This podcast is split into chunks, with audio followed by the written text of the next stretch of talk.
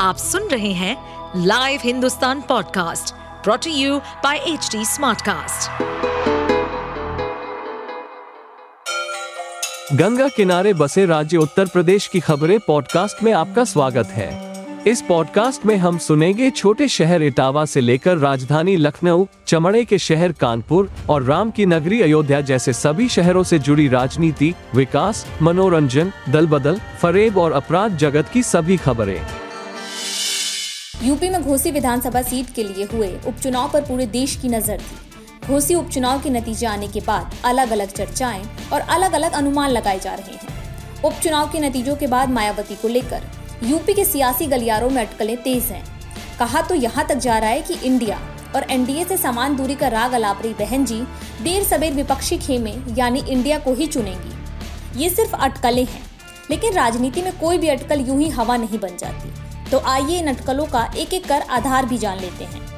मायावती की पार्टी ने घोसी उपचुनाव में कोई उम्मीदवार नहीं उतारा था और अंतिम समय पर नोटा पर वोट करने की अपील कर दी थी।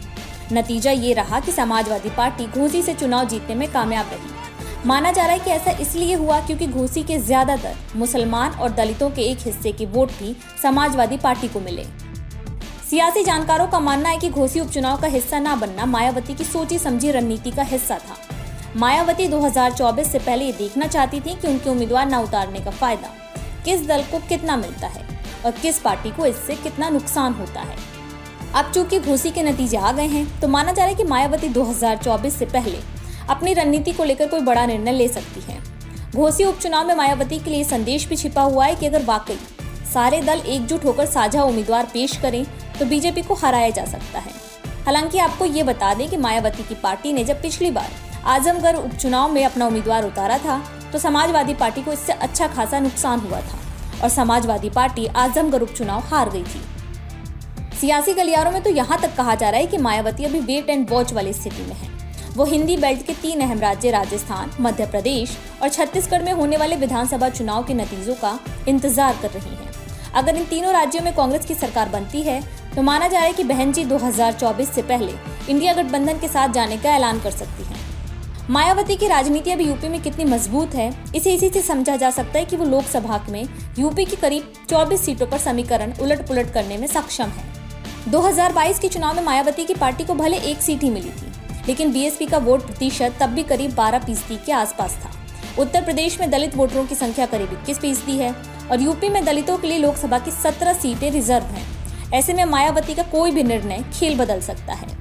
मायावती के इंडिया गठबंधन का हिस्सा बनने के आसार इसलिए भी ज़्यादा है क्योंकि मायावती ये बात समझती हैं कि यूपी की 80 में से बासठ सीटें जीतने वाली बीजेपी कभी वो सीटें मायावती को नहीं देंगी जितनी उनकी मांग है। इसलिए मायावती के लिए इंडिया गठबंधन की राह ज़्यादा आसान होगी।